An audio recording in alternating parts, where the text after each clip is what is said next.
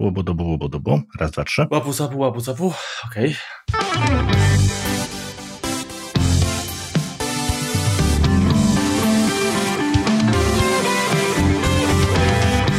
Hello, hello, dzień dobry, witamy Was serdecznie w 27 odcinku podcastu Kompot. Podcastu, w którym wyciskamy sok z jabłek. Wita Was Marek Telecki, I Remek Rychlewski. Także zapraszamy do kolejnego odcinka. Tym razem troszkę popastwimy się nad zdjęciami i aplikacjami i sposobami właściwie w jaki zarządzamy i, i sobie wspomagamy naszą, naszą obróbkę czy przechowywanie, zarządzanie no, zdjęciami, bo prawda jest taka, że dzisiaj chyba dużo częściej, dużo łatwiej jest zrobić to zdjęcie, dlatego że jak to, jak mówi przysłowie, najlepszy aparat to jest taki, który ma się zawsze ze sobą Zgadza się. od kiedy iPhone stał się takim przedłużeniem ręki większości z nas, to myślę, że jakby pro, problemem nie jest uruchomienie aplikacji i, i chwycenie jakiegoś ujęcia.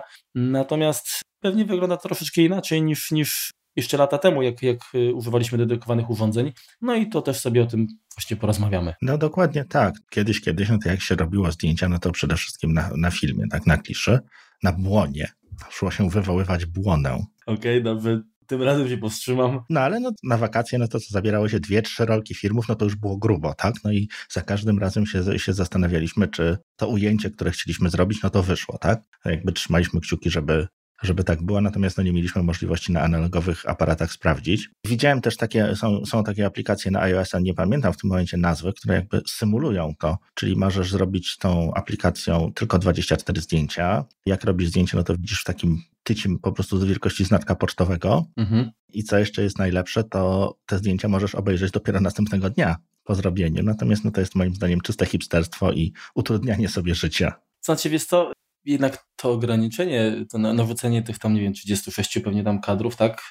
No tam chyba nawet były krótsze te wkisze, ale 24 też były, tak. tak, ale, ale generalnie 30, powiedzmy 6 to był taki standard chyba. No, narzucało właśnie taki, jakby to powiedzieć, rozsądek troszkę, tak? Jak się wybierało ujęcia, to jednak to no wiadomo, że nikt sobie nie mógł pozwolić na to, żeby to było coś powiedzmy nietrafionego. Oczywiście zdarzały się takie, także bardziej rozsądne zarządzanie tymi zasobami i, i wybieranie powiedzmy celu, który, czy, czy obiektu, który ma się, ma się znaleźć w kadrze, no to była niesamowita zaleta. Natomiast e, minus był też taki, że te zdjęcia były powiedzmy trochę jednak ustawiane. Tak, to prawda. Także, no nie, nie mówię o tam zdjęciach natury, ale takie powiedzmy tam rodziny czy coś, no to wiadomo, że jak patrzymy na dwa albumy, to najczęściej to są właśnie jakieś takie, gdzie wszyscy się zbierają w jednym miejscu, tam na jakichś ławeczkach czy krzesełkach i tak, Powiedz ser. no, także no, wyglądało to troszeczkę inaczej, chociaż miało to też swój urok i myślę, że z, z jakąś taką przyjemnością i nie wiem, sentymentem się spogląda właśnie na, na takie zdjęcia. Znaczy, na, na pewno z mojego punktu widzenia to plus, y, niesamowity plus był taki, że jednak te zdjęcia właśnie trzeba było wywołać i one w, tej wersji papierowej y, gdzieś cały czas funkcjonują. Dokładnie, fizycznie się znajdują, tak. Ja te albumy mam i, i gdzieś tam tak, i, prze, i przeglądam. Natomiast powiem Ci, że ja, ja nie pamiętam, jakie zdjęcia ja robiłem. Te wszystkie, powiedzmy, aparatami cyfrowymi, one gdzieś tam są na dysku. E, Ja oczywiście archiwizuję i tak dalej, ale powiem Ci, że czasami jak przeglądam, mówię, kurczę, ale co to, ale gdzie to, jak to? Ja takie, że takie coś zrobiłem? Tak. Także niestety ta, taka trochę rozpusta, nazwijmy to, że mamy Wszystko właściwie, tak. nieograniczone możliwości, tak? Właściwie no, pojemność y, naszego telefonu czy, czy aparatu, chociaż też możemy to szybko i, i, dosyć stosunkowo tanio obejść w przypadku aparatów jakimś kartą pamięci przecież, no to powoduje, że z jednej strony jest fajne, bo możemy naczaskać 100 zdjęć po to, żeby to jedno właściwe, to jedno po prostu zdjęcie życia tam, czy zdjęcie z wycieczki tak gdzieś tam się znalazło, ale no mimo wszystko mam jakieś mieszane uczucia z tym związane. Widzisz, no ja podobnie, to znaczy, wiesz co, no, na pewno robię o kilka skali więcej zdjęć niż, niż kiedyś i powiem ci szczerze, ja byłem bardzo kiepskim fotografem, jeśli chodzi o klisze. Gdzieś tam, jak robiłem jakieś zdjęcia, nie wiem, na huśtawce to zawsze były nogi albo głowa. U mnie z kliszy, którą zabierałem na jakąś wycieczkę szkolną, szkolną 24-zdjęciową, to wychodziły 3-4 zdjęcia, reszta to po prostu były ruszone, schrzenione czy, czy, czy źle wykadrowane.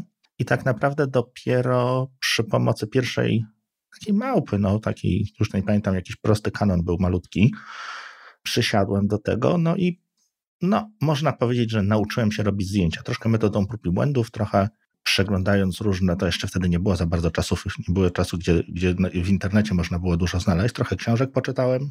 I pamiętam, była taka seria, to spróbujemy znaleźć, to pewnie gdzieś istnieje, to firmował National Geographic. To był jakby taki kurs multimedialny, to było na trzech płytach CD, e, flashowe, obrzydliwe troszeczkę, tak jak spojrzeć teraz na to. Natomiast no to symulowało, tak, przesłonę, symulowało czas naświetlania, były różne przykłady, gdzie, gdzie można sobie takim wirtualnym aparatem porobić zdjęcia i zobaczyć, no, jak te ustawienia, które, które sobie tam wybraliśmy, zmieniają po prostu zdjęcie, które robimy. I to był pierwszy czas, kiedy sobie zacząłem, wiesz, eksperymentować, nie wiem, tam z jakimś długim czasem naświetlania, lataniem z diodami, czy jakimiś latarkami, czy wiatratkami różnymi, żeby po prostu się, się pobawić. I to jakby przekonało mnie do tego, że jednak można zrobić zdjęcia, można się do tego jakoś tam nauczyć i no, robiąc ich dużo, no coś ci w końcu wyjdzie fajnego. No prawda. Jest to jak kiedyś nawet miałem takie ambicje, żeby się nauczyć fotografii, ale jakoś tak chyba zabrakło mi cierpliwości. Przyglądałem się z zazdrością znajomym, którzy właśnie mieli własne ciemnie, gdzie inwestowali w sprzęt i, i to no, było widać po prostu te ich rezultaty. Znaczy było czuć po prostu, że, że to jest ich pasja. U mnie gdzieś do pewnego poziomu oczywiście zainteresowanie było, natomiast nie, nie weszło na taki wysoki poziom, żebym się jakoś powiedzmy zadłużył i, i, i żeby to się przerodziło coś na tyle głębokiego również, że stałoby się powiedzmy no, elementem, nie wiem, jakimś integralnym mojej profesji na przykład. No jasne. Także u mnie, u, mnie wiesz co, często był taki troszeczkę sumienny zapał albo więcej ciekawości do zaspokojenia, Natomiast ja zdawałem sobie sprawę, że y, może nie do końca jestem osobą na właściwym miejscu, tak? Że, no, nie muszę się też na wszystkim znać, chciałbym, ale, ale może nie do końca akurat jestem, urodziłem się po to, żeby zostać wiem, fotografem, który osiągnie sukces. Może to błąd, nie wiem. To wiesz, no ja też jakby technicznie tak potrafię zrobić zdjęcie, wybrać, nie wiem, czas naświetlenia, przesłonę i tak dalej. Natomiast jeżeli chodzi o kompozycję, no to jestem nogą nie potrafię sobie wyobrazić, jak to, jak to powinno wyglądać, zdjęcie.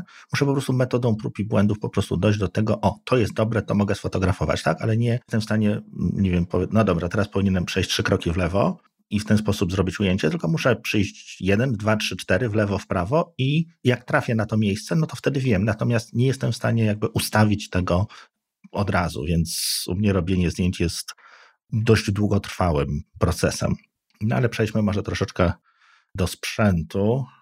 No właśnie, mówisz, mówisz o, o, o długotrwałości procesu i to jest właśnie ten element, który powoduje, że ja też jakby nie do końca angażuję się w jakieś robienie zdjęć, bo często jest tak, że gdzieś tam jadę do pracy powiedzmy i nie wiem, zimą, super widok, po prostu wiesz, wszystko białe, nie, Ośnie, ośnieżone mhm. drzewa, nic tam powiedzmy nie jedzie i na, naprawdę aż, aż mnie kusi, no wziąć, zatrzymać się, wyjść, zrobić ujęcie, no ale tak, patrzę na zegarek, kurczę, no, no nie jak zrobię, no to wiadomo, kwadrans zejdzie, nie zdążę do pracy, spóźnię się, będą jakieś problemy robić i to jest takie coś, że kurczę, no człowiek ma tę pasję, a takie prozaiczne, przyziemne rzeczy go ograniczają i ja sobie no wielokrotnie może to jest kwestia złego wyboru, tak? Bo może powinien być, a chwalić, tak? Tak, tak. Jest, jest okazja, to trzeba, trzeba się trochę pochylić, nacieszyć właśnie tą naturą, uwiecznić ją. Natomiast y, tak jeszcze abstrahując troszeczkę od tego, y, ja co roku na przykład chodzę na koncerty takie metalowe, które akurat u mnie lokalnie są organizowane i na początku powiem Ci, że robiłem jakieś zdjęcia też, no, jakieś filmy kręciłem, a w tej chwili jednak staram się mhm. E, jak najmniej robić. No tam oczywiście powiedzmy jedno zdjęcie tam kapeli, czy też żeby wypamiętać, pamiętać, wiedzieć jak, jak tam się nazywało, jak wyglądali gościowi i tak dalej. Natomiast tak to wolę się po prostu cieszyć chwilą. Czyli obserwuję, oglądam, słucham, tam bawię się, natomiast już się nie wygłupiam, nie nakręcam, nie wiem, materiału jakiego, jakiegoś tam długiego, no bo jednak wspomnienia chyba są dużo, dużo ważniejsze niż, niż te parę kadrów, parę kadrów, które i tak później gdzieś tam utkną na dysku. No masz rację, znaczy tak, no jeśli chodzi o koncert, no to, no to właśnie tak, pamiątka, tak, żeby zobaczyć jak wyglądała scena, no to oczywiście no nie, nie będą to jakieś super fantastyczne zdjęcia, no bo najczęściej możemy wnieść tylko y, iPhone'a, no tam zwykle siedzimy gdzieś daleko, więc to będzie jakiś taki rzut bez szczegółów, nagrać jakiś kawałek, żeby po prostu przypomnieć sobie później, jak to, jak to było słychać, jakiś dosłownie urywek piosenki, nie wiem, dwie maksymalnie tam kilka, kilka minut, Y, natomiast no, są ludzie, tak, którzy właśnie chodzą na takie imprezy i, i cały koncert oglądają na swoim telefonie właściwie. Czy ja wiem, no trochę szkoda pieniędzy chyba, y, tak naprawdę. Natomiast wiesz, to mi się akurat sporo zdjęć zdarza robić. Fotografuję sport. To jest jakby tak z wyboru moich dzieci, one trenują i tutaj posiadanie takiego troszeczkę fajniejszego sprzętu, no to po prostu się, y, jakby mówiąc brutalnie, opłaca, tak? No bo te, te, te zdjęcia, mhm. no bywają fajne, tak? No, no jest to jakaś tam pamiątka, no, no też ich robię trochę za dużo wtedy. Też skupiam się bardziej na, na, na robieniu zdjęć niż na kibicowaniu, tak? Nie krzyczę, nie, nie, nie, nie jestem jakimś takim specjalnie aktywnym rodzicem, tylko, tylko po prostu strykam czy, czy, czy filmuję. Natomiast no to im też to sprawia przyjemność, tak? Czy, czy to pokazują, czy nie, ale no gdzieś to, gdzieś to podejrzewam, że im się, im się przyda, więc te, ale też jest to też jakby tych, tych imprez jest na tyle dużo, że, że nie na wszystkie już chodzę z, obdziuczony całym sprzętem, bo to też jest no dość problematyczne tak naprawdę logistycznie, tak, żeby zabrać, ustawić, no i po prostu pstrykać. Okej. Okay. W sumie tak sięgając pamięcią wstecz, jaki był twój pierwszy sprzęt? Jest to taki pierwszy, pierwszy mój kupiony mm, przeze mnie, to był Canon 3000D, czyli to była analogowa, najprostsza lustrzanka Canona y, z jakimś tam prostym kitowym obiektywem. No i to, to, to był jakby aparat, z którym pierwszy aparat przed cyfrówką, przed, przed, przed tą małpką kanonowską. Co potem już nawet się na niej nauczyłem robić zdjęcia, ale to było jakby po tym, jak, jak przetestowałem i przestałem się jak gdyby bać migawki aparatu po, po, po zabawie z e, cyfrówką. A ty, Marku, Zorka 5? No prawie, prawie blisko. W każdym razie blok wschodni, konkretnie zmiana. To był aparat, który ja dostałem, nie wiem czy na przyjęcie, czy krótko po przyjęciu. W każdym razie przez dość długi czas z niego korzystałem. No oczywiście no, czarno-białe zdjęcia, ale ja bardzo lubię y, fotografię czarno-białą i uważam na niesamowity klimat. Część zdjęć wywoływałem normalnie oddawając do, do, do, do fotografa do zakładu. Natomiast mhm. później kolega mój najlepszy z, z czasu właśnie podstawówki zainwestował w powiększalnik, tam i cały jeszcze inny osprzęt, także gdzieś tam w takim gospodarczym budynku zrobił taką mm, pół na pół, powiedzmy, ciemnie, taką prowizorkę bardziej, ale powiem Ci, że to działało i tam naprawdę fajne rezultaty uzyskiwaliśmy. Także z wielu wycieczek, które razem gdzieś tam odbyliśmy, czy w góry, czy ujeżdżając po wertepach y, motorami, to wszystko uwiecznialiśmy gdzieś tam. Jakieś ciekawsze, powiedzmy, pomysły, jak, jak nam wpadły do głowy. I no, mam te zdjęcia w, w nie tyle w albumie, co gdzieś w jakimś takim, powiedzmy, pudełku. I czasami jak przeglądam, no to wiesz, no, japa się śmieje, bo człowiek patrzy na, tak. no, na, na siebie, no, to, to miałem już kilkanaście lat, także to naprawdę jest kawał, kawał historii, tak, ale włos już miałem dłuższe wtedy, to były te czasy. Także zmiana była moim takim pierwszym aparatem. Oczywiście patrzyłem jakoś tam zazdrośnie na, na, na Zenity i, i podobne tam sprzęty, które, które miały osoby bardziej zamożne, bo to niestety było, był inny poziom cenowy. Hmm, znaczy ja generalnie lustrzanki się żadnej nie dorobiłem. Trochę to tak może z, z wyrachowania, bo generalnie wiedziałem, że inwestycja taka jest dość, jest, jest to skarbonka, tak, no bo mamy wody, tak. tak. mamy kurcze obiektywy, mamy jakieś filtry czy coś wiedziałem, że jak to wsiąknę, to może być ciężko, a znając życie, no to wiadomo, że gdzieś tam później się okazuje, że nowy standard wymaga nowych elementów i to się ciągnie jak wymieniać, to później trzeba wymieniać praktycznie wszystko, albo z tym zostajesz, no a, a generalnie wiadomo, że jak człowiek jest podjarany, to akceptuje cenę, a później ciężko jest akceptować tę cenę od sprzedaży, gdy ona jest niestety zwykle dużo, dużo Wiesz, to akurat szkło, dobre szkło, no trzyma dość długo cenę, tak? I, I jednak to można używać pomiędzy aparatami, więc tutaj no trochę się może tłumaczę, natomiast no to jest inwestycja, no są obiektywy takie, które drożeją z wiekiem, jak wino. Pewnie tak jest, że w firmie się uda wyprodukować szkło, które y, sprawdza się rewelacyjnie, no to one później już po okresie produkcji prawdopodobnie gdzieś tam na bazie opinii tak y, profesjonalistów mhm. zyskuje i, i, rzeczywiście jest to nawet inwestycja niezła.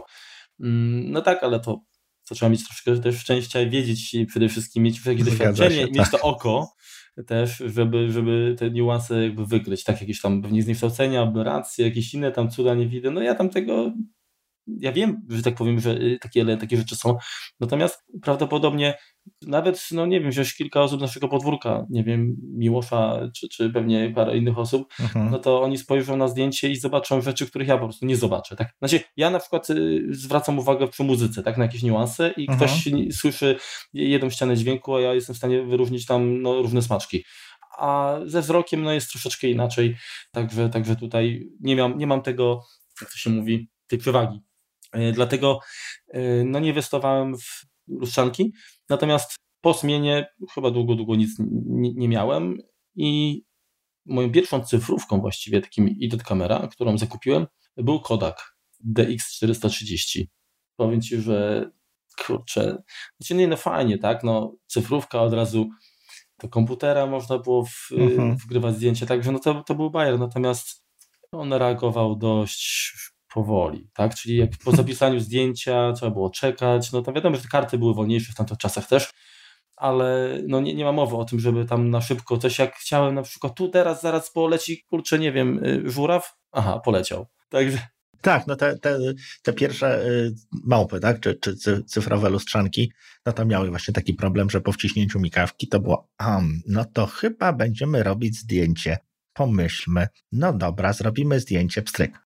No, no, no tak, tak, tak to wyglądało. Poza tym, y, o ile wiem, wychodząc gdzieś tam powiedzmy na spacer do parku i, i robiąc zdjęcia, nie wiem, ptaszkom czy naturze jakiejś tam roślinnej, rezultaty były fajne. Nawet powiedzmy w pomieszczeniach, jak była jakaś nie tam impreza dobrze doświetlona też, ale we wszystkich innych to był koszmar. No się to do dzisiaj właściwie cyfrówki mają problem z tym, zresztą chyba na jakikolwiek właściwie aparat, jeżeli nie, nie przekroczymy pewnego pułapu cenowego, że niestety, ale w, w słabych warunkach oświetleniowych te zdjęcia są no, zaszumione, są kiepskie, tak? Zgadza się. I, i, i tutaj y, cyfrówki chyba dużo bardziej są mm, podatne. No się mówi o tych, o, o, tych starszych, bo teraz, nie wiem, chociażby iPhone czy, czy właśnie nowoczesne smartfony radzą sobie dużo lepiej, tak? I to jest, to jest w ogóle niesamowite, że to są tak drobne elementy, przecież tam ta optyka jest niewielka i teraz pytanie, czy to poszła, nie wiem, jakość matryc do przodu, czy oprogramowanie tyle robi. To już tam nie wnikam, ale rezultaty są... Oprogramowanie, tak, to jest... To jest... Rezultaty są niesamowite, także... Ale wiesz co, to jest też tak, że jeżeli patrzysz na to, na to zdjęcie na ekranie iPhone'a, to ono wygląda dobrze. Jak już je powiększysz na ekranie jakimś tam retinowym, czy zrobisz z niego jakiś większy wydruk, no to tam widać, że mm, szczegóły są takie, no, no one są fajne, tak? kolorki są podbite i, i nie ma tam za bardzo szumów, trudno się do czegoś na pierwszy rzut oka przyczepić, natomiast drugi czy trzeci plan, no to, no to jest jakby inna jakość, to, to czasami widać jakieś błędy, rzadko, bo rzadko, bo te algorytmy są bardzo dobre i, i, i generalnie to, co się stało, nie wiem, od czasów, nie wiem, Noki, która miała tam aparat y, rozdzielczości VGA, to, no to jest niesamowite, co te telefony potrafią robić, jeśli chodzi o prędkość, czy, czy autofokus, czy no, no generalnie jest cudownie. Natomiast to dalej niestety nie jest klasa lustrzanki. Tutaj wiele rzeczy jest po prostu nadganiane software'owo. Są to fantastyczne algorytmy, ale są to jednak algorytmy. No dlatego jak weźmiesz, zrobisz zdjęcie no chociażby twoim iPhone'em i, i pewnie lustrzanką porównywalnych warunkach, to do pewnego stopnia może różnicy nie będzie widać, ale jednak gdzieś jak tam przy kolejnym tam, nie wiem, powiększeniu, to gdzieś pewnie te niuanse wyjdą też, tak mi się Zgadza wydaje. Się. No, to samo się tyczy filmów. No, moja lustrzanka nagrywa Full HD, y, jedynie tylko niestety. iPhone nagrywa tam 4K, jakieś tam 60 klatek na sekundę, ale jeżeli puścisz te filmy obok siebie, no to niestety ten film z lustrzanki wygląda lepiej. Hmm. No widzisz. No, po Kodaku powiem Ci, że mm, poszedłem właśnie w Canona. Znaczy moim marzeniem był chyba y, Canon G3, ale w końcu i tak i tak no, poszedłem troszeczkę po budżetowej linii i kupiłem PowerShota 120 IS. No i niestety tu się rozczarowałem, bo ta stabilizacja taka optyczna, która tam oczekiwałem, że będzie, no nie działała jednak, także no nie polecam, krótko mówiąc. Znaczy tak, jakość y, kolorów tak na, na zdjęciach dużo lepsze niż w Kodaku. Nie było tych zniszczących tam na, na mhm. powiedzmy w narożnikach kadrów, bo niestety takie, na, na takie coś cierpiały Kodak. Natomiast też no, trochę szybciej reagował. Jednak no, to i tak nie było to. Mhm. Także oczywiście na jakieś tam wycieczki zabierałem, ileś tam zdjęć nim zrobiłem. Baterie też tam oryginalne wytrzymywały długo, a potem już wszystkie inne akumulatorki to jakoś tak w najgorszym momencie się okazało, że jak nie zabrałem drugiego kompletu, to była klęska u rodzaju. No tak. No i później to już tylko iPhony. Mhm, mhm. Także i, i powiem Ci, że właściwie od, no, no, nie powiem, że od pierwszego, tak, bo oczywiście robiłem zdjęcia y, jakieś, jakieś pierwszym iPhone'em, ale od y, iPhone'a czwartego to już jakość zdjęć była na, jakby na tyle mm, sympatyczna, że no, jakby nie, nie widziałem jakby sensu zabierania właśnie nie wiem, tego kanona na przykład gdzieś ze sobą. Już, już ta rozdzielczość i, i, i powiedzmy szczegółowość była dla mnie wystarczająca. Oczywiście teraz przy iPhone 7 no jestem też nie powiem, że jestem w niebo wzięty, tak, bo wiem, że jest coś lepszego, tak, natomiast jest to jakość, która tam oczywiście nie we wszystkich warunkach, ale, ale w większości przypadków daje radę. Tak, już ja, jeśli chodzi o, o lustrzanki, to, to zacząłem od, również od Canona, bo tam mogłem użyć obiektywu z tego 3000D, tak, który pewnie kosztował 20 zł czy 50, natomiast no, miałem dodatkowy obiektyw. To, tak, zacząłem od e, Canona 300D, e, potem dość szybko przesiadłem się na 350D, następnie wskoczyłem półeczkę wyżej, czyli 40D i 50D, no żeby przesiąść na jeszcze półeczkę wyżej, czyli na 7D Mark II, który mam chyba 3 czy 4 lata jak nie więcej, dość, dość długo. No i na nim zostałem, tak? To jest z takich lustrzanek dużych, to, to, to tym robię. Jeśli chodzi o obiektywy, no to niestety dość dużo. I, no i to się robi z tym problem, tak? No bo to jest cały duży, ciężki plecak obiektywów. I jeszcze taki, którego nie możesz wrzucić. Ciężko, no to, to tak ciśnienie skacze, tak? Mm. Więc tak, szeroki kąt 16-35 ze światłem 4 ze stabilizacją, najrzadziej chyba używany dla mnie obiektyw, bo ja nie lubię podchodzić blisko do obiektów. Ja jestem ścicha pęk i lubię bardziej z daleka pstryknąć. No to taki do pomieszczeń, no natomiast e, czasem się przydaje. Albo, albo do, wiesz, ujęć przyrody, piękna przyrody. No tak.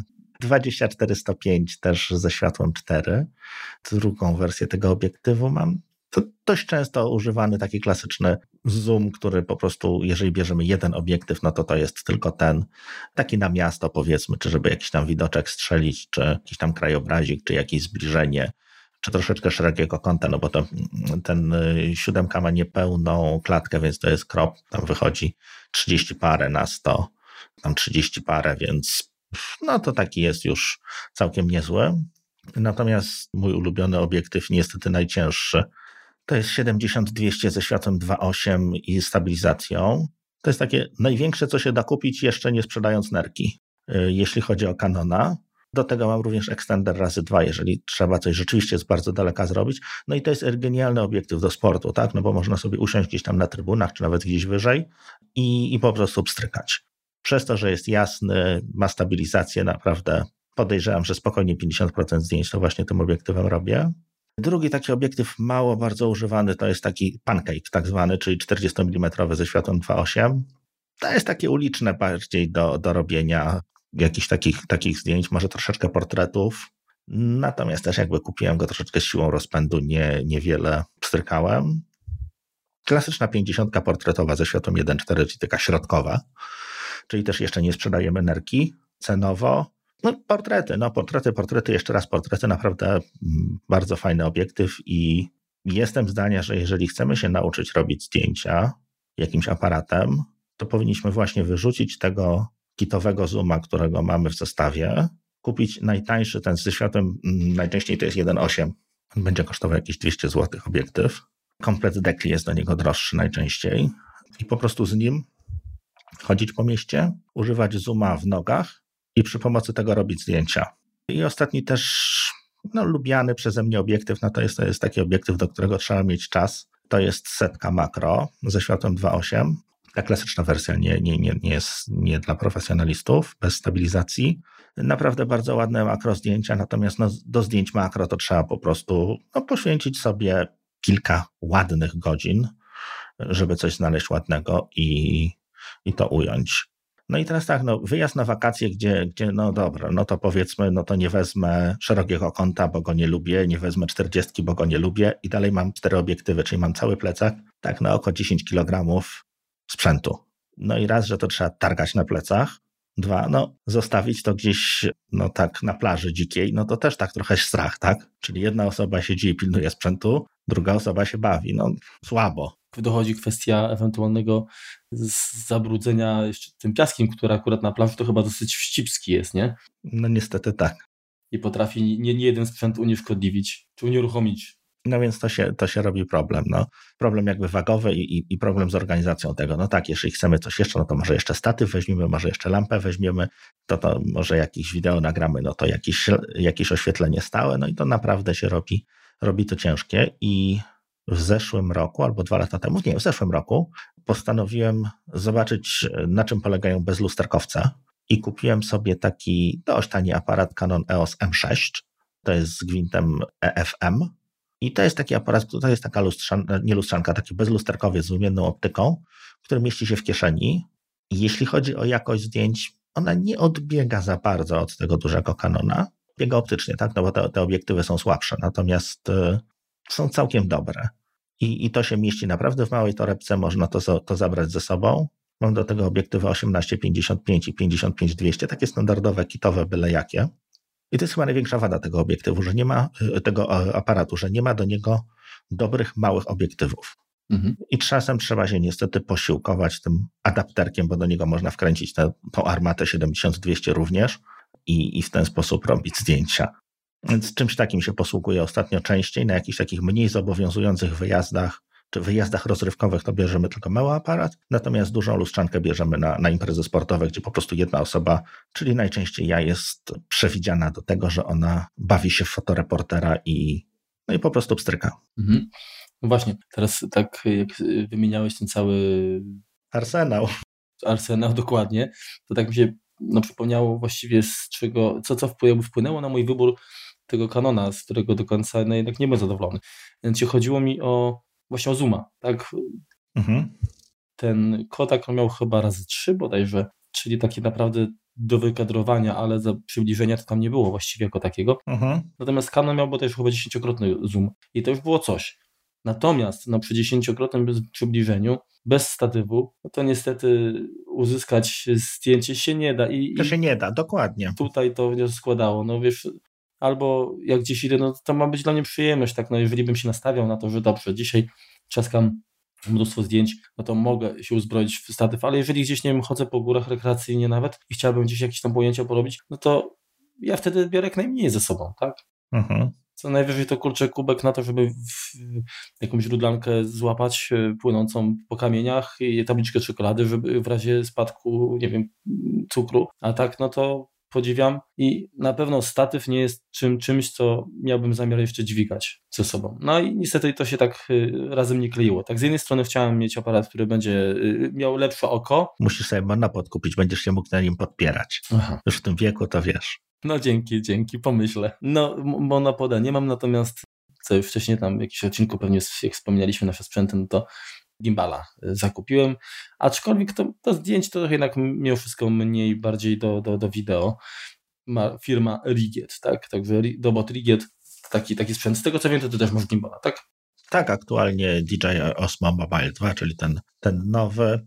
Tak, do wideo zgadza się i, i, i bardzo w porządku, natomiast do zdjęć, no tam są jakieś tryby, że tam panoramę robić czy coś, ale to słabo wygląda. Mhm. Aha, jeśli chodzi jeszcze najważniejsze, czyli iPhone 10. No, no to się rozumie samo przez się.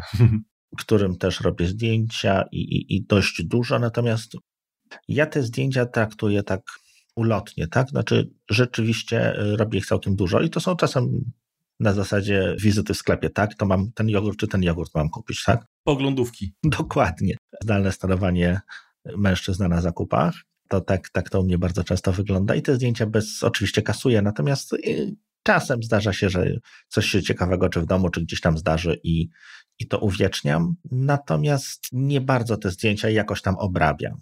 Po prostu one y, zostają gdzieś tam w telefonie, gdzieś tam je zgrywam później. Nie przywiązuję się do tego tak jakby bardziej historycznie, to raczej rezerwuję dla tych, dla tych poważniejszych sprzętów. Natomiast troszkę płynnie, jak gdyby przeszliśmy w temat zarządzania tymi zdjęciami. Więc tak, na początku oczywiście próbowałem używać iPhoto. Dosyć szybko się od niego odbiłem, ponieważ ono było dość proste, tak? Troszeczkę mnie denerwowało to, że ono te modyfikacje, które tam wprowadzasz do zdjęcia, po prostu wypala z niego nowego JPEGa. Jeżeli tam chcesz kilka modyfikacji, no to, mhm. no to to się dość szybko puchło. Poza tym, no, posiadałem Maca, jak już tych zdjęć troszeczkę miałem zrobionych, więc nakarmienie tego na początku jeszcze powiedzmy nie na nie za szybkim komputerze, no to też dostawało czkawki. I pierwszą wersję Aperture udało mi się jakoś tam kupić. Przy okazji kupowania dla kogoś Maca w jakimś iSpocie czy czymś takim była promocja, że oprogramowanie Pro były za 50%, no więc ja korzystałem dla siebie, kupiłem, później kupiłem upgrade do dwójki, upgrade do trójki i naprawdę bardzo lubiłem to narzędzie do, do magazynowania, do, do jakby tej cyfrowej ciemni. Działało ono mniej więcej, współgrało jakby ze mną, jeśli chodzi o pojęcie plików, czy po prostu się dogadywaliśmy. Natomiast w momencie utłuczenia przez Apple'a tego programu, no to musiałem przesiąść się na coś innego. No i no, wybór padł jakby na dość szybko na Lightrooma. Już wtedy chyba w wersji CC, czyli tej Creative Cloudowej. Tak, bo Photoshopa wtedy też używałem, bo tam zdarzało mi się jakieś zdjęcia obrabiać, więc, więc tego Photoshopa tam chyba w wersji czwartej kupiłem, czy piątej, tak, czwartej, potem kupiłem do, upgrade do piątki, upgrade do szóstki, no a już później CC. Dokładnie. No i na niego się przeniosłem. Powiem Ci szczerze, nie byłem do końca zadowolony, ponieważ bardzo trudne było w nim współdzielenie tych zdjęć i wybór i obróbka. Znaczy obróbka nie, wybór. No bo z takiej powiedzmy imprezy jakiejś sportowej, to ja potrafię wrócić, mam kilkaset zdjęć, dajmy na to, nie wiem, 500, z czego trzeba wybrać te 20 najlepszych, żeby to po prostu miało ręce i nogi. No, mhm. Nie ma sensu trzymania tego w tej ilości. Z racji tego, że no ten, ten kanonik no to, to potrafi dość szybko robić zdjęcia i filmując sporty akcji, no to, no to nie jesteś w stanie utrafić z ujęciem, tak? Po prostu się trzeba nacisnąć tą migawkę i czekać na ten moment, żeby, żeby się po prostu wydarzył, no bo nie, nie, nie jesteś w stanie tego, przynajmniej ja nie potrafię ustrzelić, tak? Czegoś, co rzeczywiście będzie warte, za, warte zapamiętania, więc po prostu metodą czołgową to robię nieco. To wybór tego po prostu był bardzo czasochłonny. Mm, dlatego w tym roku w styczniu przesiadłem się na Adobe CC, bo, bo ten, którego używałem, został nazwany klasikiem, natomiast Adobe wprowadził taką wersję chmurową, która bardzo ładnie synchronizuje się z iPadem. Tamta też się synchronizowała, tylko tam był problem taki, że ta przestrzeń, on umożliwiał trzymanie chyba tam 20 gigabajtów zdjęć na, na tej chmurze adobowskiej w, w pakiecie. No, no to, to jest troszeczkę mało, tak? No to dzień zdjęciowy czasem w rawach potrafi mieć więcej niż te 20 gigabajtów, więc przeglądanie tego na iPadzie było możliwe, natomiast średnio to działało. Mhm. Internet miałem jeszcze nie za szybki, więc to też zanim się to zaploadowało, zanim to się zgrało, no to to po prostu trwało. Natomiast aktualnie ten Adobe CC w tej wersji, którą, którą korzystam, umożliwia trzymanie terabajta zdjęć w chmurze i dokładnie trzymam terabajt. Tam co chwila mi właśnie jakieś komunikaty naglące wyskakują, że o, miejsce ci się kończy. Tak, wiem, używam 98% tego miejsca, natomiast za tyle płacę i tyle go będę używał.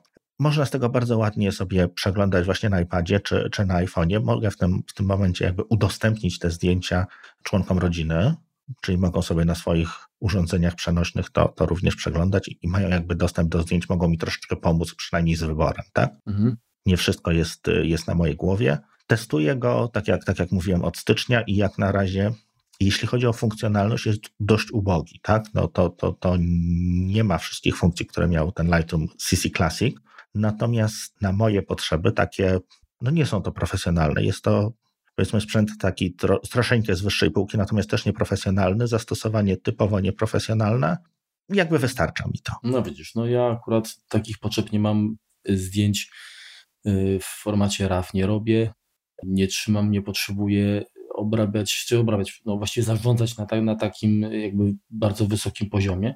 Także iPhoto spełniało moje właściwie potrzeby. W tej chwili aplikacja zdjęcia, ona już tak się trochę przerwnuje, bo jednak pamiętam, że gdy iPhoto ubili, a, a pojawiła się właśnie aplikacja zdjęcia, to ona była troszeczkę wykastrowana, ona była dużo, o wiele uboższa mhm. Mm, od, od tej foto i mi parę rzeczy tam jednak brakowało. Natomiast po to, żeby przeglądać zdjęcia, tworzyć powiedzmy jakieś zdarzenia, czy rozpoznawać twarze osób, czy pokazywać, gdzie to miejsce, gdzie zdjęcie w jakim miejscu było zrobione, to, to działa to całkiem nieźle. Bardzo dobrze nawet. No, także, także jestem z tego zadowolony. Bardzo chwalę sobie funkcję strumienia zdjęć i to, jeżeli właśnie chodzi o udostępnianie komuś, no to, to najczęściej korzystam. No okej, okay, nie działa to powiedzmy z inną platformą niż, niż Apple. Na szczęście nie jest to problem. W większości przypadków akurat właśnie tak, tak, tak to działa, że mam komu powiedzmy y, zdjęcie takie udostępnić, działa to fajnie, szybko, jakiś komentarz dodać później czy, czy coś i, i, i ja nie muszę tego na żadnego, nie wiem, Flickra na przykład udostępniać, czy gdzieś y, dawać do przeglądania Google'owi. Mhm. Mam to u siebie, a to osoby wybrane, które chcę, żeby, żeby powiedzmy zapoznały się ze zdjęciem, no dostają i, i tyle. Także na moje potrzeby jak najbardziej to wystarcza. Pamiętam, że Firefoto, jedną z funkcji, która robiła na mnie też wrażenie, to już właściwie do obróbki, nie tyle do zarządzania, to była kwestia poziomowania. Czyli można było tam ustawić siatkę taki, na przykład jak tam, nie wiem, horyzont Bałtyku był przechylony, to można było tak elegancko wyprostować. Także no, w tej chwili to też można robić. Tam dużo jakby tych edycyjnych opcji jest takich, które nawet y, nie jestem w stanie chyba ze wszystkich skorzystać, bo, bo mówię, moje potrzeby są dużo, dużo mniejsze.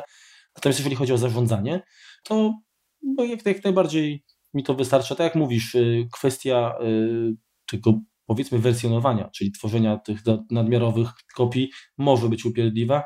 A oni tego nie poprawili już teraz? Więc to teraz to prawdopodobnie jak masz 10, 13 i iOS 11, to ten format nowy graficzny no chyba to załatwia. No tak mi się właśnie też wydaje. No, natomiast ja mam jeszcze Sierra i iOS 10 na iPhone'ie, także mhm. nie, nie, nie, sprawdziłem. Ja też nie jestem pewien, czy on, czy on tego tam, czy, czy, czy, to, czy ta aplikacja zdjęcia tego nie poprawiła.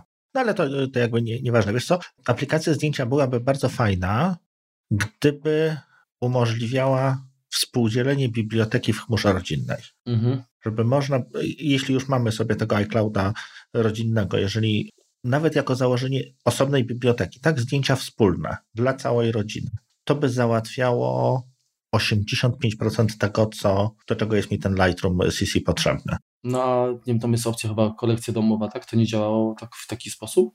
Nie, tam nie można za bardzo. To można tylko u, u, udostępniać, natomiast nie ma pojęcia takiej, że jest centralna biblioteka wspólna i, i nad tą wspólną biblioteką możemy jakoś tam pracować. Przynajmniej ja tego nie znalazłem. Jak, jak sprawdzałem, to to nie, nie działało tak jak, tak, jak chciałem, no bo on jest przypięty do, tej, do tego użytkownika, który jest zalogowany do iCloud. Mhm. Czyli w tym momencie wrzucając wszystkie zdjęcia do tego, no to musiałbym je wrzucić na swoją, do swojej biblioteki i, i udostępnić, no to on tworzy kopię wtedy. Pamiętam, że to nie, nie, nie chodziło tak jak, tak, jak chciałem. No, w każdym bądź razie ja powiem Ci, że na przykład jeszcze nie, nie włączyłem w ogóle biblioteki całych, całej biblioteki w iCloudzie, znaczy dlatego, że po prostu no mam wykupiony ten pakiet 50-gigowy, tak, mhm. E, a zdjęć mam trochę więcej i no mówię, jak zapłacę za większy, to już ich, to już ich nie przejrzę. A, a tak to jest, jest jakaś motywacja, żeby, żeby jednak powywalać te zdjęcia, które no, no nie są powiedzmy tam potrzebne, tak? No bo jakoś tam nadmiarowo było robione. Także jeszcze z tego nie korzystałem. Poza tym miałem też takie nie do końca, nie byłem do końca pewien, jak, jak to działa. Później w sensie wiesz, czy, czy gdzieś tam nie stracę czegoś, jak, jak wygląda tym podglądem, wiesz, nie zawsze gdzieś tam dostęp jest powiedzmy wystarczająco szybki, także kwestie jakiegoś tam komfortu też powodowały, że, że stwierdziłem, że, że jeszcze na tym etapie nie zaryzykuję, ale docelowo tak, chciałbym, chciałbym żeby to tak funkcjonowało. Mhm. Przecież ja właśnie bardzo liczyłem na Aperture, żeby ono zaczęło działać w chmurze, żeby można było na iPadzie przeglądać te zdjęcia, wybierać. Natomiast no, zrobił to Adobe, więc no, zapłaci.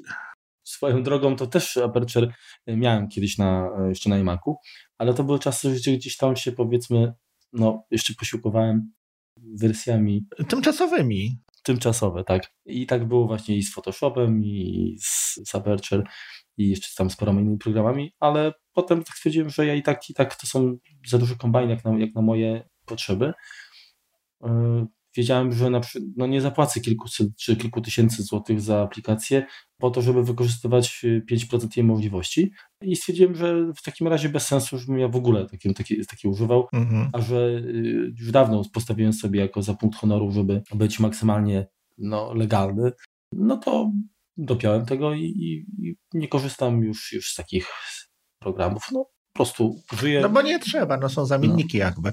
Czy wiesz co, ja tego Photoshopa kupiłem dlatego, że miałem robotę, którą jakby sfinansowa, sfinansowała mi zakup tego, tego programu. No może trochę dopłaciłem do interesu. Jestem po prostu zarobił na siebie, więc, więc dlatego, go, dlatego go kupiłem. Przestał na siebie zarabiać, bo przestałem się zajmować e, jakąś tam obróbką zdjęć zarobkowo, tak? Stwierdziłem, że jednak są lepsi ode mnie w tym, w tym wszystkim. No i niech to robią, tak? Ja się zajmę czym innym. No to przeszedłem właśnie, na, na, najpierw troszeczkę używałem tego planu dla fotografów z tym Lightroomem CC Classic, tak? On tam chyba 13, 12, 12 29 kosztuje euro miesięcznie. No są to pieniądze, natomiast no to jak to z abonamentem, szczególnie płatnym miesięcznie, no to tak, tak jakoś schodzi, tak? Raz nie boli mocno, tylko co, co miesiąc boli po troszku. Łatwiej to jak gdyby przełknąć. Mhm. Natomiast no, z racji tego, że Photoshop nie jest mi potrzebny, teraz mam tą wersję bez Photoshopa z Lightroomem tym CC, czyli tym nowym, takim uboższym właśnie z tym terabajtem, no i on też kosztuje te 12,29 miesięcznie i jak na razie jestem z niego zadowolony i myślę, że, że z tym pozostanę. Photoshopa zastąpiłem Affinity Photo. Mhm. Troszkę też się posługuję tym Pixelmatorem zwykłym, natomiast tego Pixelmatora Pro nie kupiłem, bo stwierdziłem, że nie jest mi to potrzebne. Tak naprawdę 95% załatwiam na, na Lightroomie. Affinity jest mi potrzebne do, do rzeczywiście jakichś drobnych modyfikacji czy, czy, czy, czy, czy, czy poprawek takich już w tych zdjęciach czy, czy grafice. Wystarcza mi to, to w zupełności. Próbowałem jakichś tam innych programów na Maca również używać, natomiast e, jakichś filtrów czy, czy, czy, czy dodatkowych programów, natomiast to też troszeczkę wykracza poza moje potrzeby. Y, jeżeli o mnie chodzi, to jeszcze przypomniało mi się, że zainstalowałem jakiś czas temu taki open source'owy program, się nazywa Darktable. I to jest coś chyba, co ma troszeczkę być odpowiednikiem właśnie Lightrooma, czy powiedzmy jak wcześniej Aperture. Mhm. Natomiast, no mówię, to jest jakby, mam to, może kiedyś uda mi się przysiąść i, i zobaczyć, co to potrafi. Tym bardziej, że jest to darmowe, darmowe rozwiązanie, ale no, póki co nie, nie miałem takiej potrzeby, mm, żeby, żeby z tego skorzystać. Natomiast na, na co dzień, tak no, powiedzmy, o ile, o ile na co dzień można przyjąć, że, że się zajmuje jakąś tam obróbką grafiki, to korzystamy z Pixelmatora dokładnie, z, z tej zwykłej wersji. Praktycznie, ojejku, nie wiem, czy to była wersja 1.1, 1.2 chyba. Także od, od bardzo dawna wszystkie te upgrade'y. No ja też właściwie jak się tylko pojawiła w Mac App Store, to mm -hmm. ja właściwie kupiłem. No jeszcze, jeszcze przed, wcześniej. A to chyba też było, masz rację, tak. Jeszcze, jeszcze przed, przed Mac App no, także nie pamiętam, 1, 2, 1, 3, coś, jakaś taka jest, wersja zakupiona. Ona nie była przypadkiem w paczce Mac Heistu którejś? Jest to, nie wiem, na, na pewno z jakiejś paczki, y, chyba właśnie Mac Heist, y, miałem jeszcze taki program Acorn, Acorn, tylko nie wiem, czy mamy coś tam dalej, czy, czy Acorn po prostu? Acorn. Acorn. Flying Meat Software bodajże. Mm -hmm, coś takiego dokładnie. No, też bardzo dobry program. Kiedyś jakieś aktualizacje dokupiłem później do tego. On się nadal rozwija, z tego co wiem, i ma jakichś tam zwolenników, nawet chyba Gruber. -huh. go tam mm, chwali.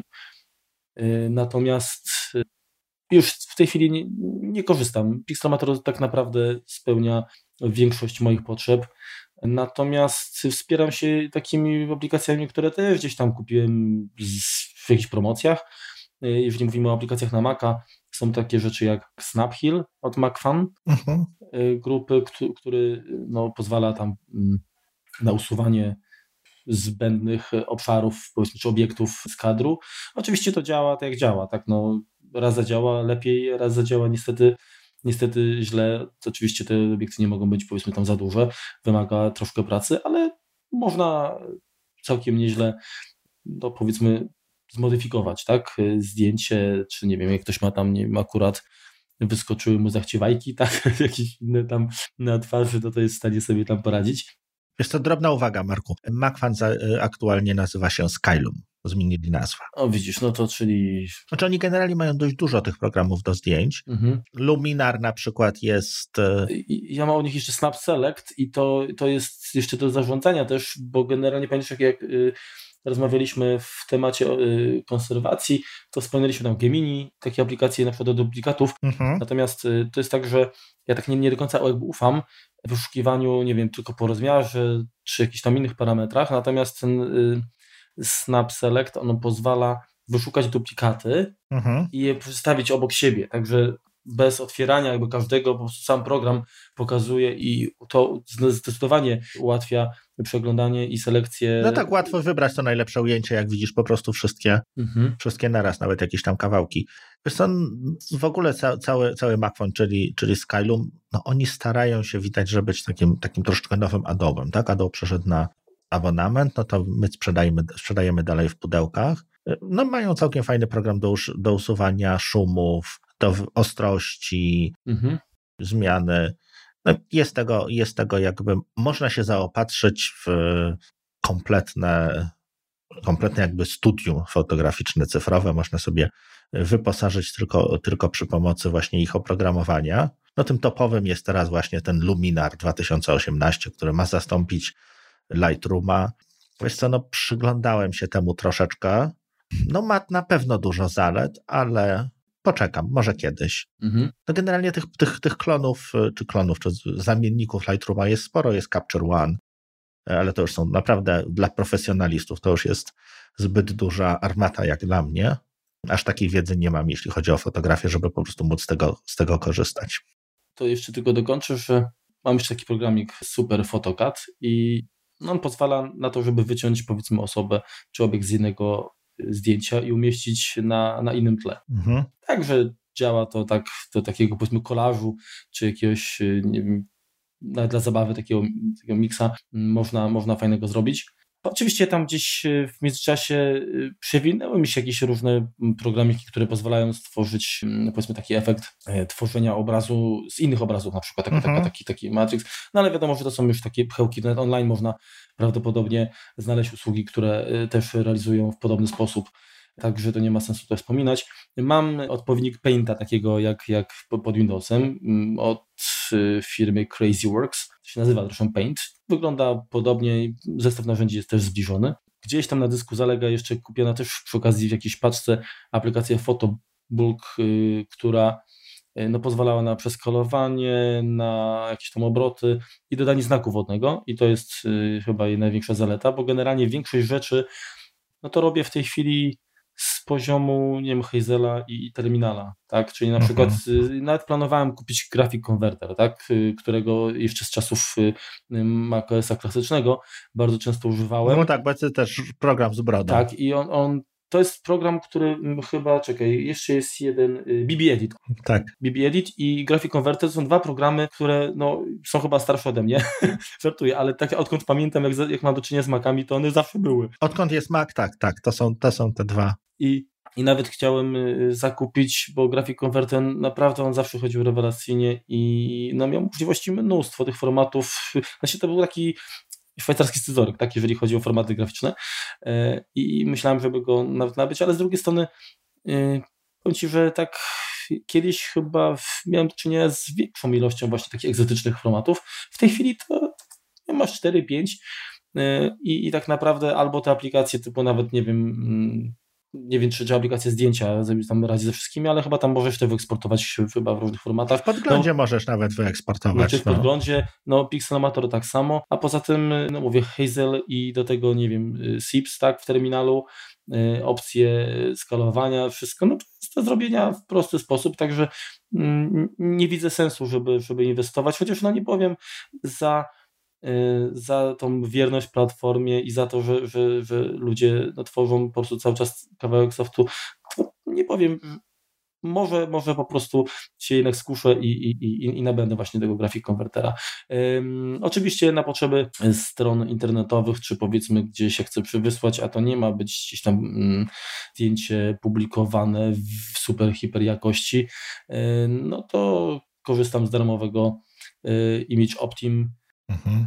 To jest Kornel Lesiński. Także zresztą łebski facet, bardzo fajny, nie wiem czy widziałeś, Gifski. Mhm. Taki, taki e, oprogramowanie właśnie zrobił do tworzenia gifów z, z jakością, no się, to są animowane gify, ale na bazie e, biblioteki chyba PNG, także tam full color, mega po prostu to trzeba mieć web.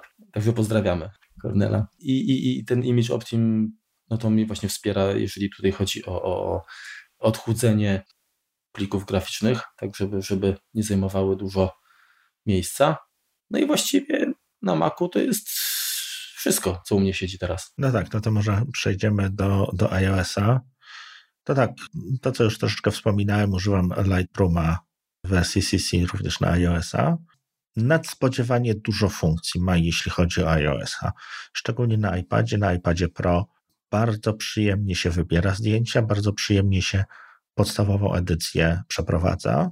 No i można to sobie po prostu nie usiąść na kanapie ze szklanką herbaty i, i, i po prostu przejrzeć, przejrzeć zdjęcia tak, tak zupełnie na luzie, tak? No nie, nie, nie wymaga to siedzenia przy komputerze, gmerania myszką i tak dalej.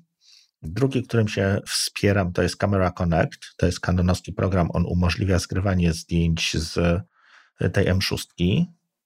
Poza tym dwa jakieś takie zamienniki aparatu, to jest Camera Plus i Procam. No one umożliwiają dodawanie, znaczy zmianę punktu ostrości, no troszeczkę więcej. No tak pewnie czas naświetlania, tak? Takie rzeczy. Tak. Trochę więcej po prostu rzeczy można ustawić. Nie jest to taka zupełna małpa, tylko troszeczkę więcej, natomiast bardzo sporadycznie tego używam. Jak już rzeczywiście tak, nie mam przy sobie innego aparatu i, i, i jest coś, co wiem, że będę musiał zachować, tak, jest to super, jakieś tam fantastyczne, widzę super fantastyczne ujęcie, no to wtedy je uruchamiam, natomiast powiem szczerze, nie pamiętam, kiedy to ostatnio było. Może trochę siłą rozpęduję, nawet instaluję.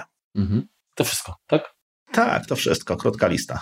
Jest to, no, u mnie aplikacji jest sporo, natomiast większość po prostu zajmuje miejsce niestety. Kiedyś jak tak rozmawialiśmy o programach na, na naszych iPhone'ach, no to mówiłem o, o części z nich. Jedna z ciekawszych to jest SKRWT, czyli nie wiem, skrót, czy, czy jak to tam się wymawia, która służy no, między innymi na przykład do stawiania czy poprawiania takiego efektu, że jak robisz zdjęcie wieży, tak? Mhm. Tak jakby, że była, jakby się pochylała, no nie, niekoniecznie. Korekcja perspektywy. Dokładnie, także między innymi takie, takie zabiegi pozwala i to całkiem skutecznie sobie z, z tym radzi. Swego czasu oczywiście bawiłem się y, polską aplikacją Oldbush. No również, to, to takie śmieszne było. Czyli także, no dokładnie. Ale już nie wiem, czy to jest kwestia tego, że ta aplikacja stała się mniej zabawna, czy my już tak się troszkę posunęliśmy w wieku, ale już mnie nie śmieszy. Mhm. Wtedy pamiętam, że też szukałem i, i znalazłem zresztą Pamiętasz, było coś takiego Kais Photogoo na Maca? Mhm. na klasyczne systemy. No to jeszcze na Windows ko kojarzyłem. Mhm. I coś takiego jest też Photogoo, zresztą aplikacja, no, kilka jest różnych, na, na iOS-a, która pozwala no tam modyfikacje takie, żeby powiedzmy komuś zrobić większe oczy, poliki napompować i tak dalej. Także no też w sumie zabawa y, na, nie wiem, jakąś imprezę, która nie chce się rozkręcić, to można całkiem nie, nieźle. Jakiś tam pamiętam, że też aplikacje takie do, do upiększania, w sensie nie wiem, robienia z siebie zombie i tak dalej, ale to, są, jest zabawa na 5 minut. Także to, to gdzieś tam mam w kupionych powiedzmy, ale nawet nie pamiętam, kiedy ostatni raz gdzieś tam instalowałem. Natomiast z takich rzeczy, które mam i zdarza mi się korzystać, no to, no to jest y, Photoshop Express oraz aplikacja Snapseed i uważam, że jest genialnie rozwiązana, jeżeli chodzi o obsługę, czyli tam powiedzmy zmianę parametrów gestami, y, także zdarza mi się z niej korzystać. Y, tak jak wcześniej wspominałem na Macu z, z, o Snaphill, podobna aplikacja jest Retouch czy Touch Retouch, która pozwala na właśnie usuwanie pewnych obiektów z kadru i działa to też całkiem sprawnie. Pamiętam, jak wspominałeś o, o tych programach, które pozwalają właśnie tam robić zdjęcie i że trzeba czekać na drugi dzień, tak na wywołanie i tak dalej. To e, taką właśnie hipsterską aplikacją, na którą namówił mnie no, wieki temu kolega, jest Hipstamatic. I no, to jest właśnie aplikacja, która daje ci podgląd w, w obiektywie wielkości znaczka, gdzie możesz zmieniać szkła, gdzie możesz zmieniać y, rolki filmów, które mają, różnią się parametrami też między sobą, zmieniać mm, rodzaj lampy jakby doświetlającej, czyli generalnie no, bawisz się, tworzysz jakby warunki do uzyskania, możliwe do uzyskania na jakimś, nie wiem, sprzęcie vintage albo jakimś tam wyjątkowym, mm, wyjątkowych, wyjątkowych modelach aparatów, no i później robisz to zdjęcie, ono tam się wywołuje przez tam chwilkę, no i jest. I generalnie efekty są całkiem fajne, natomiast jakoś tak pobawiłem się swego czasu. W tej chwili jakieś nawet jeszcze dostaję na maila reklamy, że o tutaj nowy, no, now, nowa rolka, w sensie jakiś nowy film, nowe szkło, ale kosztowało chyba wtedy, nie wiem, czy około dolara, tak? Każde takie rozszerzenie, ja tego nakupywałem. Później jakoś tak mnie nie wciągnęło to na tyle, żebym używał tego za często, także w tej chwili po prostu to ignoruję. Mam, y, czasami uruchamiam, ale to bardziej chyba na zasadzie, żeby komuś pokazać, o zobacz, można takie, takie tutaj bajery zrobić i w ogóle, ale raczej stosunkowo rzadko. Wiesz co, poczekaj, to ja ci, ja ci przepraszam, przerwę. Wiesz co, to ja też, teraz mi się przypomniało, jak kiedyś na, na, na właśnie też modzie na robienia zdjęcia, które są niedoskonałe, tak? W sumie, w sumie w ten sposób można to przyjąć. Kupiłem sobie taki obiektyw Lens Baby, nie wiem czy kojarzysz. Mm-hmm. To jest taki obiektyw, w którym można zmieniać, taki trochę tilt shift, tylko taki, gdzie można właśnie do, do architektury teoretycznie, tak? Natomiast no to jest, no nie wiem, czy on ma szkło, on chyba w ogóle nie ma szkła. Albo, albo tam ma jakąś, jakąś tam drobną, drobną tam y, soczeweczkę, y, natomiast no, można, można go jak gdyby przekręcać, tak? Czyli ruszasz, ruszasz jak gdyby na, na boki mm, tym, tym, tym obiektywem i jakieś tam dziwne efekty z tego wychodzą. No, zdjęcia, które ludzie na tym robią, są przepiękne, tak? Natomiast mhm. ja na nim potrafię zrobić tylko wyjątkowo brzydkie zdjęcie. I, i, i w ten sposób taką analogową troszeczkę, czy też na, na cyfrowej y, lustrzance, natomiast takiej bardziej analogowej, jeśli chodzi o to łapanie tego światła drogą, pró, próbowałem coś takiego robić. Nie wychodziło mi to i żadne takie te programy właśnie do, do obrzydzania zdjęć y, również mi nie, nie przypadły do gustu. Mhm. Jest to, mam jeszcze folder cały, bym zapomniał, który zresztą nazywa się tak jak firma, y, która stoi za tymi aplikacjami, czyli Lucky Clan. Mocni deweloperzy tutaj nasi rodzimi. I między innymi do zdjęć y, takie aplikacje jak Netcam, Timelapse, HDR, Slow Shutter czy Slowcam, Elasticam, czyli właśnie podobno troszeczkę do Fotogu mhm. i Multi-Multicam, tak? Nie włączam ich może zbyt często, ale faktycznie był okres, że się nimi bawiłem i rezultaty były rzeczywiście sympatyczne. Ostatnio zainstalowałem Enlight. Pewnie jest Ci znana aplikacja. Uh-huh, uh-huh. Do takich też miksowania zdjęć, czyli tutaj jak będę miał wolną chwilę jakąś dłuższą, no to zamierzam się jej przy, przyjrzeć przynajmniej no, te rezultaty, które ktoś inny jest w stanie uzyskać, nie zachęcałem, natomiast pytanie, jak daleko mi się uda się jakby yy, osiągnąć jak, jak, bardzo, jak, jak bardzo zbliżone efekty do, do tego, co, co mi się podoba. Tak, tak to wygląda. Także mam, mam jeszcze oczywiście Pixelmatora też na iOS-a, ale no nie da się ukryć, że nawet na ekranie iPhone'a e, no siódemki, które powiedzmy to, wiesz, to, to nie jest ekran trzypocalowy, tak? Tylko tak, ale to, nie jest to, nie jest to, nie jest, nie jest ta dokładność, nie jest dokładnie. Dokładnie, także na, gdybym miał powiedzmy iPada 10,5 cala, no to myślę, że, że trochę bym częściej z, nie, z, z, tej aplikacji korzystał. Natomiast w tej chwili ja ją mam, ale ona to chyba czeka na lepszy czas. Mhm. Się przypomniał jeszcze jeden program jakby wspomagający robienie zdjęć. Nazywa się Magic Hour. Generalnie pokazuje, kiedy jest ta magiczna godzina, żeby robić zdjęcia, tak? Czyli mhm. kiedy słońce jest w odpowiednim miejscu, żeby, żeby oświetlenie było najfajniejsze. Pokazuje, kiedy zaczyna i kończy się i, i, i jakby jest w połowie wschód słońca na podstawie y, po, pozycji GPS podaje pogodę, czy tam jakieś tam chyba, to dopiero jak się zapłaci, to podaje pogodę, czy będzie zachmurzenie, czy nie. No ale generalnie można, jeżeli chcemy sobie zrobić zdjęcie o wschodzie słońca, czy zachodzie słońca, no to możemy się posłużyć właśnie dodatkowym programem, który się nazywa Magic Hour.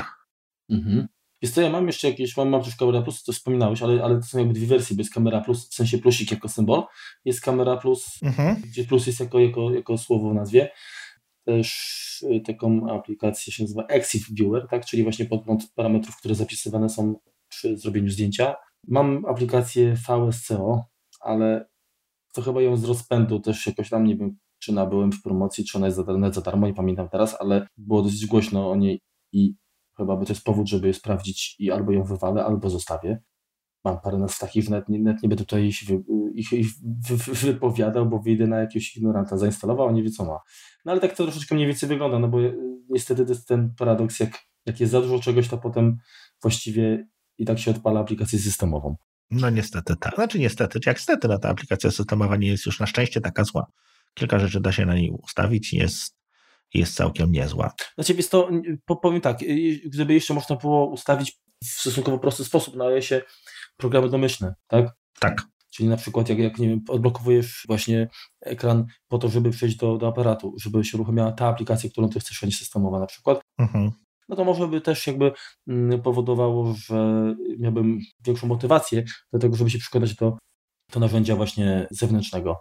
A tak, no to jednak to, co jest zintegrowane i co działa jakby na, na dzień dobry jest, jest dla mnie po prostu wygodniejsze. Nic, tylko się z tobą zgodzić.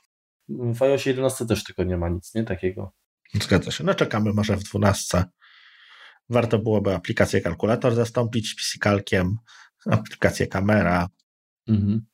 Przeglądarkę, no nie ma czym za, za, zastępować, no ale pewnie też osoby, które korzystają z Chroma i tu i tu, no, no byłoby to dla nich wygodniej, więc czy, czy, czy jakiś inny program pocztowy też by się przydało móc zmienić. No takie blokowanie jest już w tym momencie trochę na siłę, moim zdaniem. No, znaczy jest to trochę tak, z drugiej strony no jednak charakterystyka tych systemów jest nieco inna. Takie kwestie nie wiem, bezpieczeństwa tego sandboxingu może powoduje, że otwarcie tego tak totalnie na, na aplikacje trzecie, no to jednak jest duże ryzyko. Mhm. Także może faktycznie w wersji iOS 15 coś takiego się pojawi, natomiast na razie to trzeba sobie jakoś troszeczkę razić po partyzantku albo, nie wiem, no, przeciągając rękę pod prawym kolanem, żeby się chwycić za lewe ucho. Natomiast nie da się ukryć, że iPhone jako, jako urządzenie do rejestrowania zdjęć yy, strasznie zmienił rynek. Tak. Zabił rynek właśnie tych takich kompaktów klasycznych. I wiesz, jakby, jakby się nie zrzymać, tak nie patrzeć, to jednak od lat y, Apple tam przecież reklamuje tą kampanię Shot on iPhone, tak? Mhm. I to, co ludzie robią, to jest po prostu kosmos. Tak, no bo jeżeli dobrze oświetlisz, tak, jeżeli naprawdę bardzo dobrze Mhm. dasz temu, temu telefonowi idealne warunki, to on zrobi idealne zdjęcie. Natomiast w nieidealnych warunkach zrobi zdjęcie akceptowalne, natomiast ono będzie miało jakieś tam swoje wady. No i co? I tym optymistycznym akcentem chyba skończymy. No tak, myślę, że zostawiamy kwestię otwartą. Chcielibyśmy na pewno, żeby ci słuchacze coś tam dodali od siebie.